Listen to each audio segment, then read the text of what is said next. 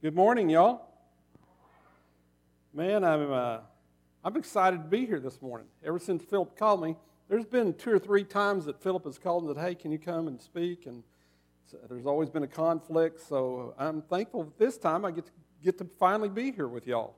And this is probably more of a privilege. it's more of a privilege for me than it is for y'all. Let me, let me assure you that. Uh, but if you'd turn to chapter, uh, Mark chapter 4, that's where we're going to be today. And first of all, just by way of introduction, let me say a couple of things. My name's Lynn Loyd. This is my wife, Rebecca. And um, I serve as one of your cooperative program missionaries.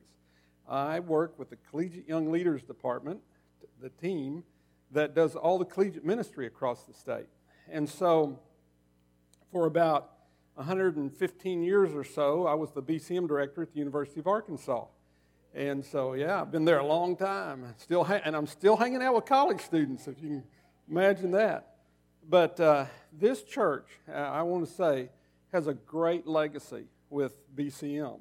You may not even realize that, but you have sent to us some incredible students over the years that have been active in BCM, that have been leaders in BCM, that are, have moved on to do great things, connected with Rachel's mom, Rachel Burgett, was a part of our ministry.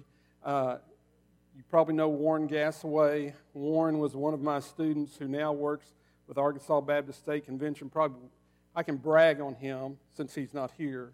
Probably one of the best youth ministers in all the state of Arkansas. Now works, you know, across the state with youth ministry, plans Super Summer, does some phenomenal things. Warren's been been awesome young man by the name of Nathan McLean. I don't know if y'all remember the McLean boys.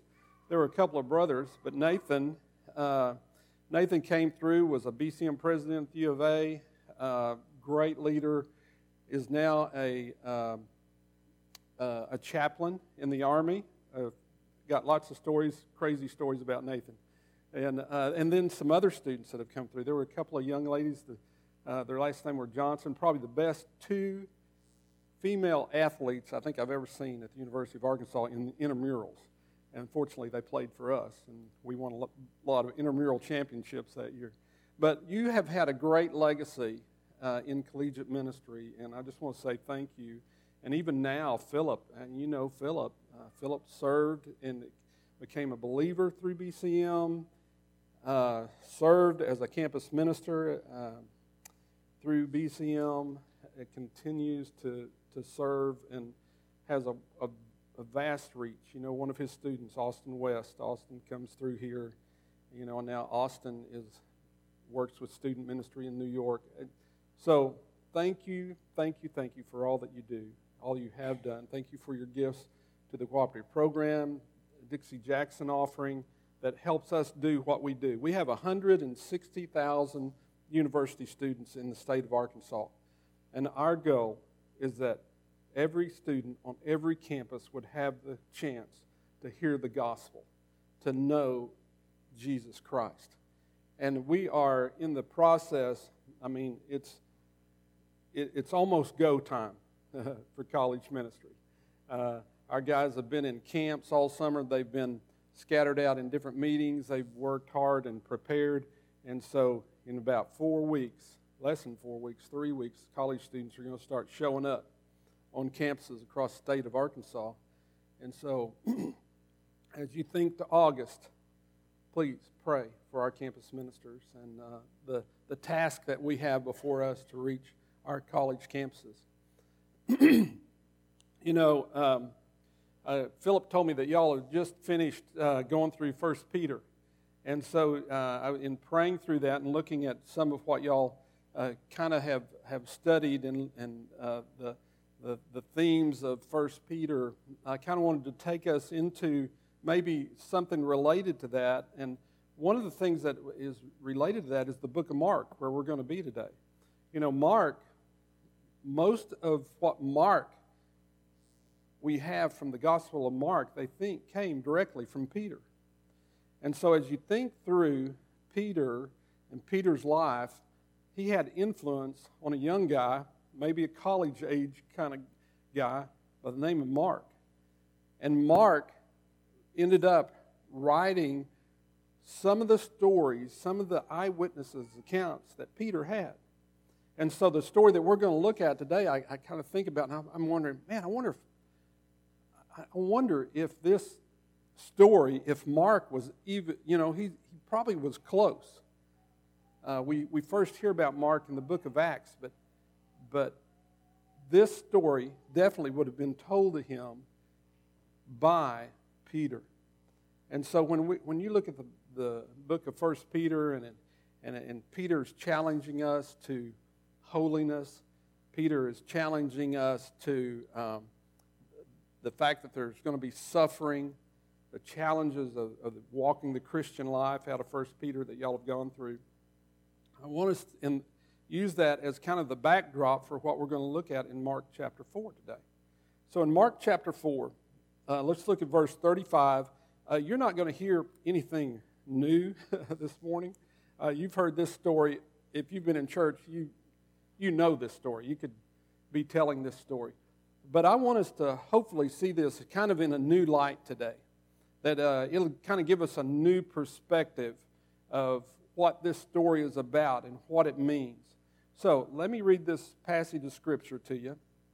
Uh, and then we are going to dive into talking about this and how this applies to us today, how this applies maybe for this coming week, um, or the things that might be coming our way. Okay, Mark 4, verse 35, and it says, On that day, by, by the way, on that day means he's had a really busy day.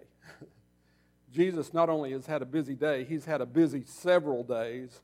He's getting to this place, and it says, On this day. So just know, physically, even though he is fully God and fully human, his human side is exhausted at this point. And so when it says on that day, they're, he's, they're making a change, they're making a shift, and this is what's happening. Says, On that day, when evening had come, he said to them, Let us go across to the other side. And leaving the crowd, they took him with them in the boat, just as he was. And other boats were with them. And a great windstorm arose, and the waves were breaking into the boat, so that the boat was already filling. But he was in the stern, asleep on the cushion. And they woke him up and said to him, Teacher, do you not care that we are perishing? And he awoke, and he rebuked the wind and said to the sea, Peace, be still. And the wind ceased, and there was a great calm. And he said to them, Why are you so afraid? Have you still no faith? And they were filled with great fear and said to one another, who then is this that even the wind and the sea obey him? Let's pray together. Uh, Father, this morning, just reading your word again, even though I've read this passage many times, just reading this passage this morning just gives me chills. That, Father, we stand before you like one of these disciples sometimes struggling in our faith, crying out to you, and then realizing that we stand in the presence of someone who is so awesome, so powerful, so loving, so caring. And we stand amazed. And sometimes we wonder who is this? That even the winds and the waves obey Father, I pray this morning that you would fill this room with your spirit. This isn't about this isn't about me. It's not about any individual in this room, but it's about you. And so, Father, I pray that your spirit would connect with our spirits. Father, that you would move and and teach us and help us understand from your word what you have for us today. Father, that we might know you better, but more than anything, God, that we would be more like your Son, Jesus. We thank you for your word. And it's in Jesus' name that I pray. Amen. So, one of the great things that I still get to do. Now, I'm, I'm not at, on campus at the University of Arkansas anymore. One of our former students, Cole Pennick, hopefully you'll get to hear him preach one of these days. He's a great preacher. Uh, Cole is, uh, runs our campus ministry at the U of A. But I, these days, I get to travel across our state and work with all of our campus ministries. So one of the things I get to do is help our other campus ministries and campus ministers mobilize uh, students to do mission work and go. We do spring break missions teams. We do uh, stuff all summer long, but that's one of the, one of the parts of my job that I get to do and I get to enjoy. Uh, so in May, I got to take a group of students to Israel. Have any of y'all ever been to Israel? Anybody gotten to take that kind of trip? This was my first trip. Let me tell you, you want to go when you're young for a couple of reasons. One, there's lots of walking. Number two, it just shapes the way you look at the Bible and think about the Bible and, and, and want to teach the Bible. And so I had this opportunity to lead this team of students. Well, one of the places that we went was the Sea of Galilee. And so when we got to the Sea of Galilee, and uh, you know, you get to visualize what everything is like, the Sea of Galilee is not what, quite like what I visualized because it's more like a big lake, you know. It, it, for us here in Arkansas, we just say, "Oh, that's a lake." Uh, but the Sea of Galilee, it, it's called a sea because of the way it sits geographically. And the Sea of Galilee is 700 feet below sea level, for one thing. It's in the Jordan Valley, what they call the rift of the Jordan Valley. So there's uh, on, on different sides of there are steep mountains and it, that run from north to south, and uh, the, the, the river, the Jordan River runs from east, north to south. The mountains are on east and west banks, and it causes and can cause huge storms as, you know, the um, cool wind comes off those mountains and hits that low desert air that's coming up from the south. It can cause tremendous storms. Uh, in fact, as late as 1992, there were storms on the Sea of Galilee that caused waves over 10 feet high which crashed into the city of Tiberias and, and caused quite a bit of, of damage. So even though it's a small lake, you can drive around it. It's shoreline wise, it's about 35 or 40 miles. You know, if you could drive all the way around. So it's not huge. Nothing like like Beaver Lake, like we're, what we're used to. But it's about eight miles across. And so in our story, when we catch up with our story here, kind of get that visual that they're taking uh, like an eight mile boat ride to get to the other side. And what happens is a storm comes up. And what we want to talk about today is don't waste your storms. Don't waste your storms. See, storms come in all different sizes. I grew up in Oklahoma. I know about storms. I've been through a few different kinds of storms in Oklahoma dust storms, tornadoes, thunderstorms, all those kind of storms. But there are storms that come to us in our lives that are hurricanes, you know, sometimes. And it's those kind of storms in your life that you do not want to waste.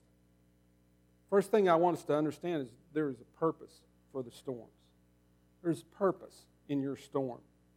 You know, Jesus always had purpose in something. Even through the book of Mark, when we begin to, to look at some of the scriptures leading up to, the, to where we're at in, in chapter 4, if we could go back in chapter 3 a little ways, and I think around verse 31, it says that Jesus told his disciples, there's just one verse in there, or one sentence. It says that Jesus told his disciples, Go get a boat ready. Go get a boat ready. This was probably a couple of days before this ever happened. He was already thinking ahead. He already knew what was coming, and he already had a purpose for what he was, he was thinking about. So he said, Be sure and have a boat ready in, in, when we get there.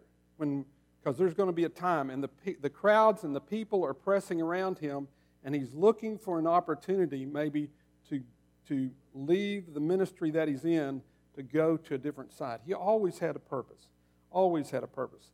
There's a couple other things in here that are, that are really interesting when we look at this. Uh, in the, if this passage, this story is told in Matthew, uh, Mark, and Luke. So if you could go, if we went back to Matthew chapter 8 and read this story, it would say this the words that it would use. He, would tell his disciples he would to get into the boat. In fact, it says he gave orders for them to get into the boat. The, these word orders here is one of those kingly kind of words. It wasn't just a suggestion of, hey, hey guys, let's climb in the boat. It was like, go get in the boat. We're going to the other side. He always had purpose for what he was doing. If we, it says that they left in the evening. Evening was the best time if they were going to cross, if, if, there, if a storm was going to come up. It was normally going to come up in the, during the day. So, safety wise, it's better to travel in the evening if you're crossing the Sea of Galilee. Now, we know that probably three or four of these guys with Jesus in the boat are they're professional fishermen. I mean, they know the Sea of Galilee. And so, one of the other things it says is that they had other boats with them.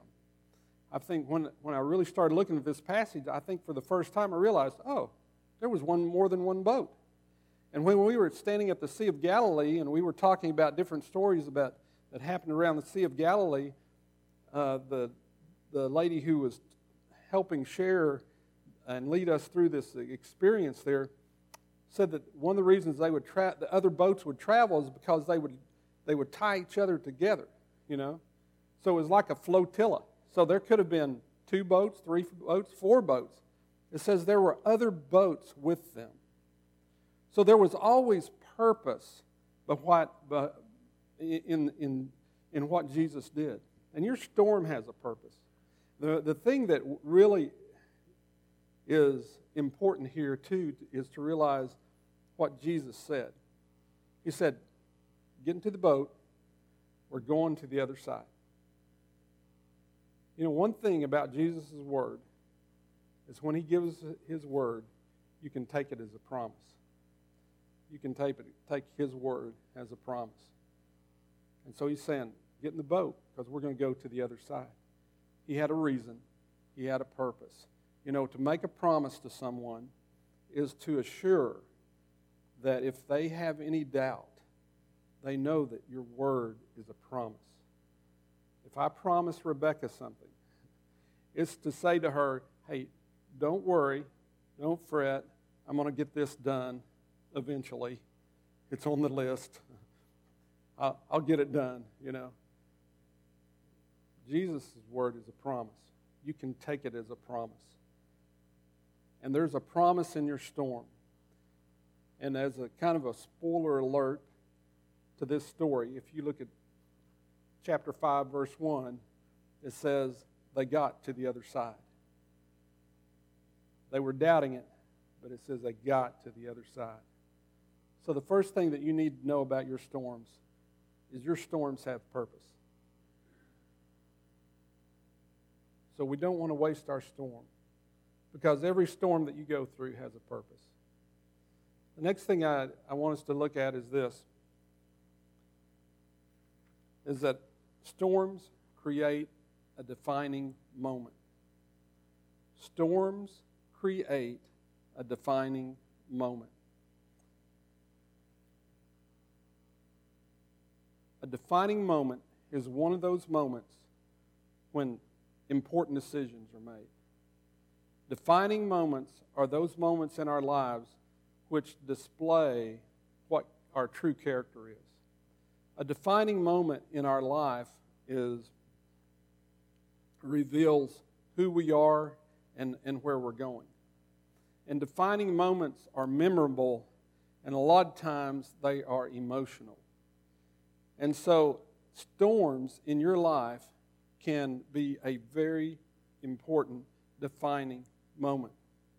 Let me just share uh, if y'all have been keeping up a little bit with our country's history, what, let me give you a quiz right quick.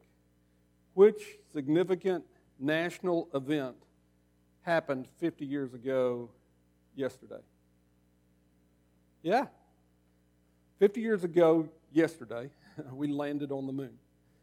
First time for a man to walk on the moon. Three astronauts uh, Buzz Aldrin, Neil Armstrong. Do you know the name of the third one?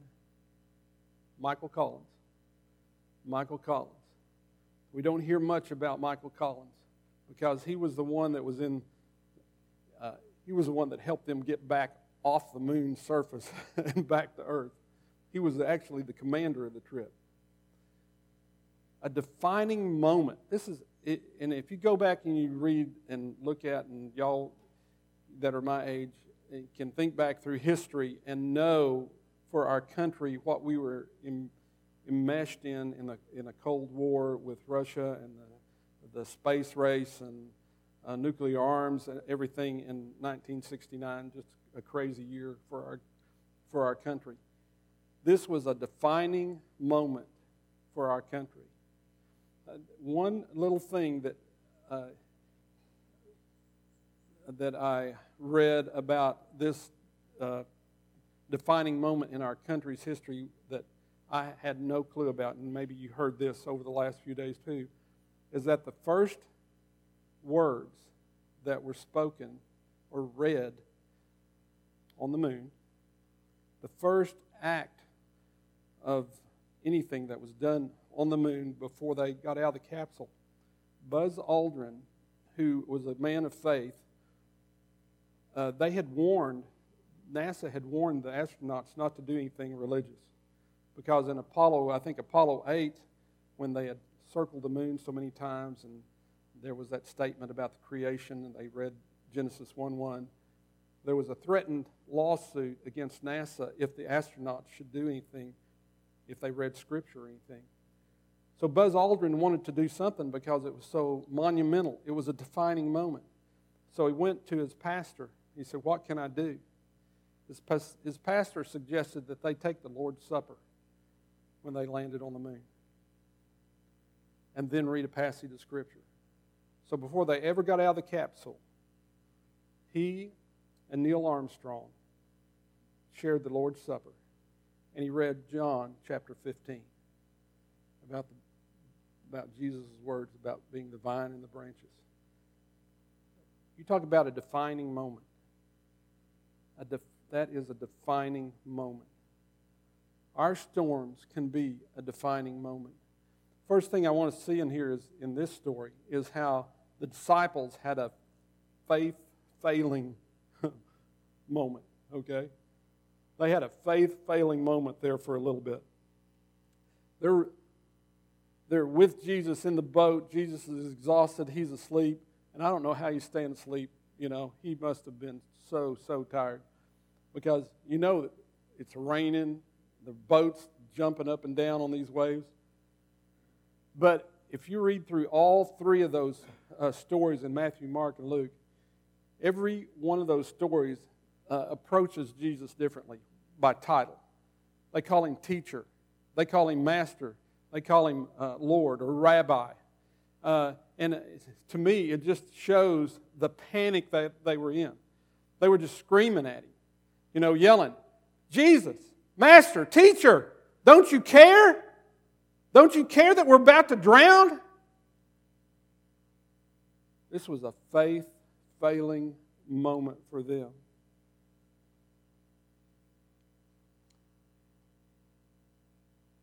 You know, there's times in our lives when I know that we want to scream at God like that. There's, there's times in our lives when we want to say, Jesus, don't you care? Don't you care about my job? My job's failing. Don't you care about my marriage? Don't you care about my child that's sick? Don't you care about this relationship? Don't you care about this, whatever it could be? We just want to scream and say, Don't you care? But we don't want to miss what Jesus is doing and what God's doing in the storm. It's a faith failing moment. You know, I don't know if Jesus had a hot button. Y'all have hot buttons? I, I do sometimes. Uh, Rebecca knows all my hot buttons. You know, somebody can say something to you and you just go, ooh. You know, you just want to bow up. Well, don't say that to me. You know, don't double dare me. Uh, well, I think Jesus probably had a hot button. And I think the disciples pushed it when they said, Don't you care? I mean, they had just been with him. Chapter 1, chapter 2, chapter 3. They had seen him feed thousands of people. They had seen him heal many, many people. They had seen him cure all sorts of diseases. They had seen him uh, do all kinds of miracles and signs.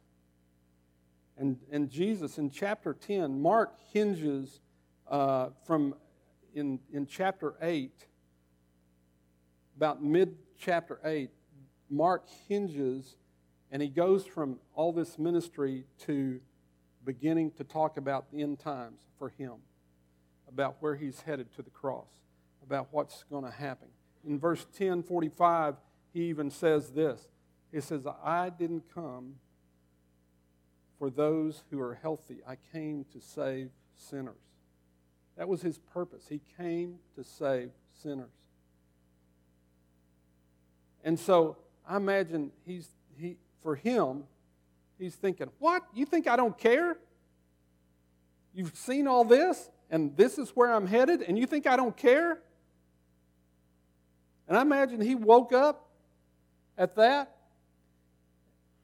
and he's just about to get on to his disciples, and he's realizing all this ruckus that's going around him. And he, and, he's, and he stops and he, because he can't talk to his disciples, and all of a sudden he says, Peace, be still, be calm. And says that the waves and the winds, they obey him. It's almost like they obey him like a noisy child, you know, because it's immediate calm. It's not like a storm that passes over and all of a sudden the clouds part and the sun comes out. No, it's immediate calm. It's like a child that said, Oh, sorry, Dad. Too loud. I'll settle down. And he looks at his disciples, and this faith defining moment reveals who they, who they are and, and really who they're going to become. Because God does his best work in the middle of a storm.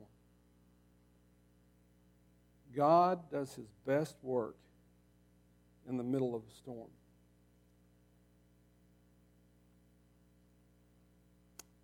A faith defining moment is any moment that we decide to follow Jesus.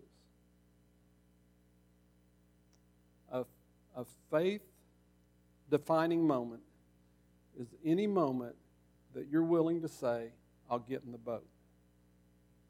If, again, if we could go back and look at Matthew 8, the, the, the story right before this story in Matthew, there is two conversations that he has. One of the conversations, it says that a scribe uh, comes to Jesus and says, uh, Jesus, I want to follow you. And then Jesus, this is that conversation where the, Jesus says, you know, the foxes have holes, the birds have nests, but the Son of Man has nowhere to, to, to lay his head. And so that scribe has a decision. Is he going to follow him or not? And then right after that, there's another little, another little uh, conversation that happens. It says that a disciple comes to him and says, Jesus, I want to follow you, but first, I need to go home and bury my father. And you remember what Jesus said to him? He says, Let the dead bury the dead. You come and follow me. The very next verse is when he gets into the boat. And it says that the Jesus that the disciples follow him. They follow him into the boat. Anytime we follow Jesus, it is a faith defining moment. Your storm that you, and, and there's the storms that you've been through, the storms that you're probably coming out of right now, the storms that you may be headed into that you don't know anything about. They will be faith defining moments. Are you going to follow Jesus in your storm? because Jesus does his best work in the storms. Last thing is this storms build your faith. Storms build your faith. Jesus asked two questions to his disciples. I, I think it's pretty interesting. After he gets the storm quieted down, after his temperature has gone down from his hot button being pushed, he probably really looks at them very compassionately. And he's probably shaking his head.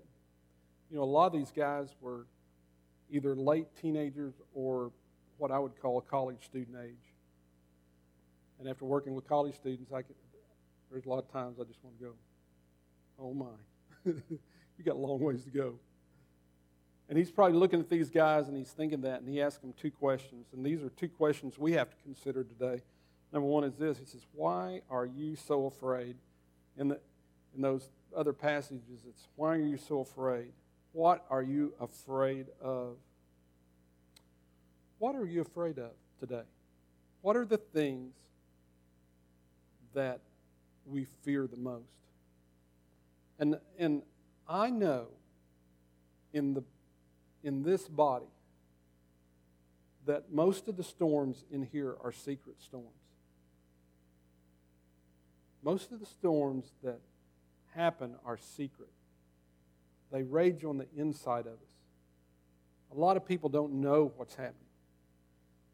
A lot of people don't know that just because you might have gotten a promotion at work, it's brought all this other responsibility and, and worry and, and threat on you. They don't know that the, the financial obligations that you've got. They don't know the inter uh, conflict that might be happening with uh, a, a family member or a spouse. Those storms are so secret, and they can bring fear to us. And Jesus says, What are you so afraid of? Trust me. Let me calm your storm. A life lived in faith with Jesus is much greater than life lived on our own. So don't be so fearful of your storm that you lose the awareness of the presence of God. Don't be so fearful of your storm that you lose the awareness that God is present in your storm. Second thing question he asks is this where is your faith? Where is your faith? Have you still no faith? O you, O ye of little faith?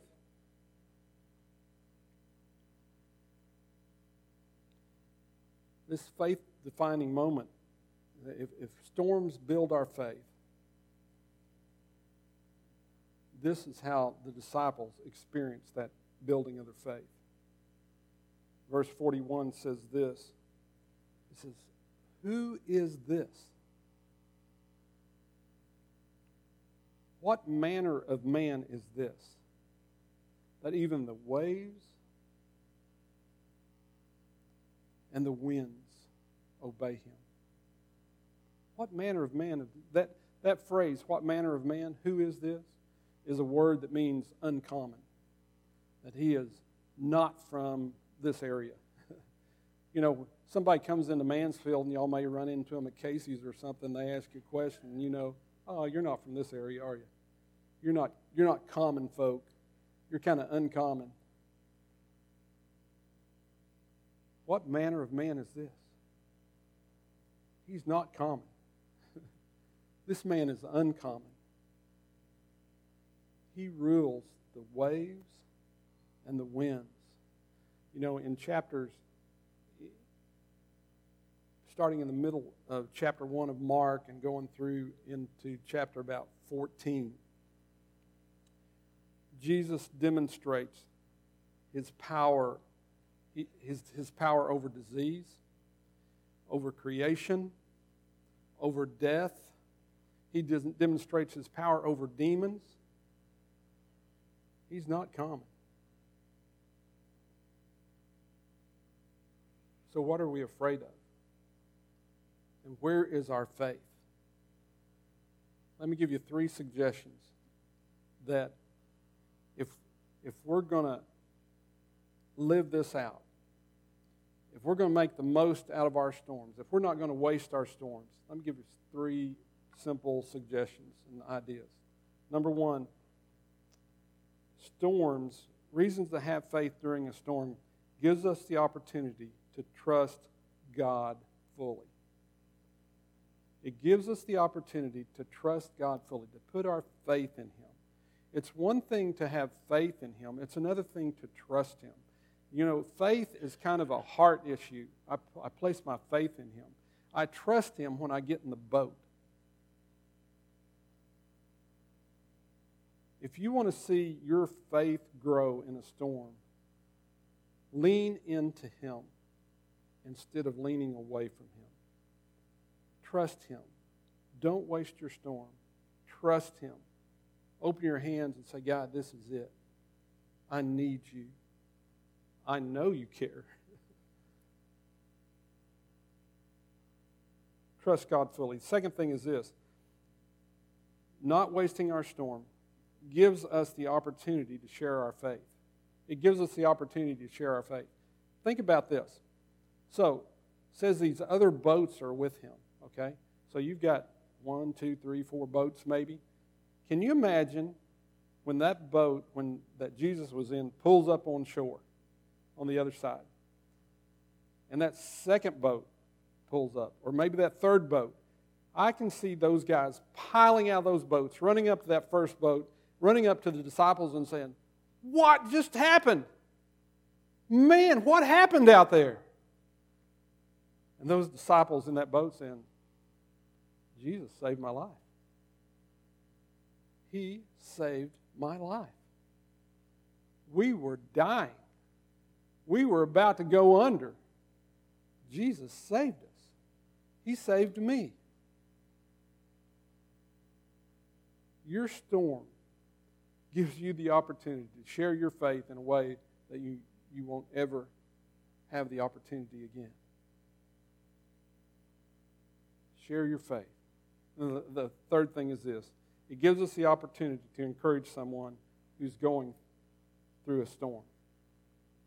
It gives us the opportunity to encourage someone who's going through a storm. Uh, you can probably think right now, I, Rebecca and I were talking about some folks we know not real well uh, that are going through a horrible storm right now the loss of life. There's some people that are going through storms that you know, you're either your neighbors or some of your family members that are going through storms. Those storms give you opportunity to encourage them because many times you've been through that storm. If you've lived long enough like me, you've been through a lot of storms. And you can turn around and say, This is how I got through that storm. And if you'll trust Jesus, He will get you to the other side.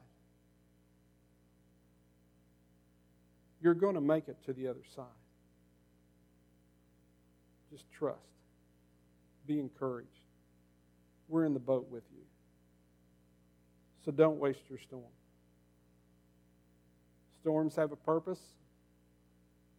Storms provide defining moments for our faith. And storms can build our faith. This morning, we have the opportunity to kind of have a time of invitation. Anytime we have a time of invitation, it's a time to determine, you know, what, what's God saying to me? Uh, we have invitations, you know, in Baptist churches to give opportunities for maybe someone who's never placed their faith in Christ. This is that time, this is that opportunity to say, hey, I'm ready to get in the boat with Jesus. I'm ready to get there. So that would be part of our invitation this morning, our, our welcoming you to this church and, and saying, We're going to pray for you. Uh, we'll support you. We'll help you in your walk with Christ. And then the other side of this invitation this morning is that you may be going through a storm and you just may need somebody to pray for you. Or you may need to just come up here and pray, or you need to pray right where you're at and say, God, I don't want to waste my storm? How are you going to turn what looks so bad into something that is honoring to you and, and can be used by you? Don't waste your storm. So the invitation is kind of twofold this morning. If you've never placed your faith in Christ, myself or one of the deacons up here would love to talk to you, or a friend in this church would love to talk to you about how they place their faith in Christ and what that looks like. And then if you'd like to pray and say, I just need somebody to pray with me through this storm, then there are people here to pray with you also. So would you stand and uh, as we close out this service this morning?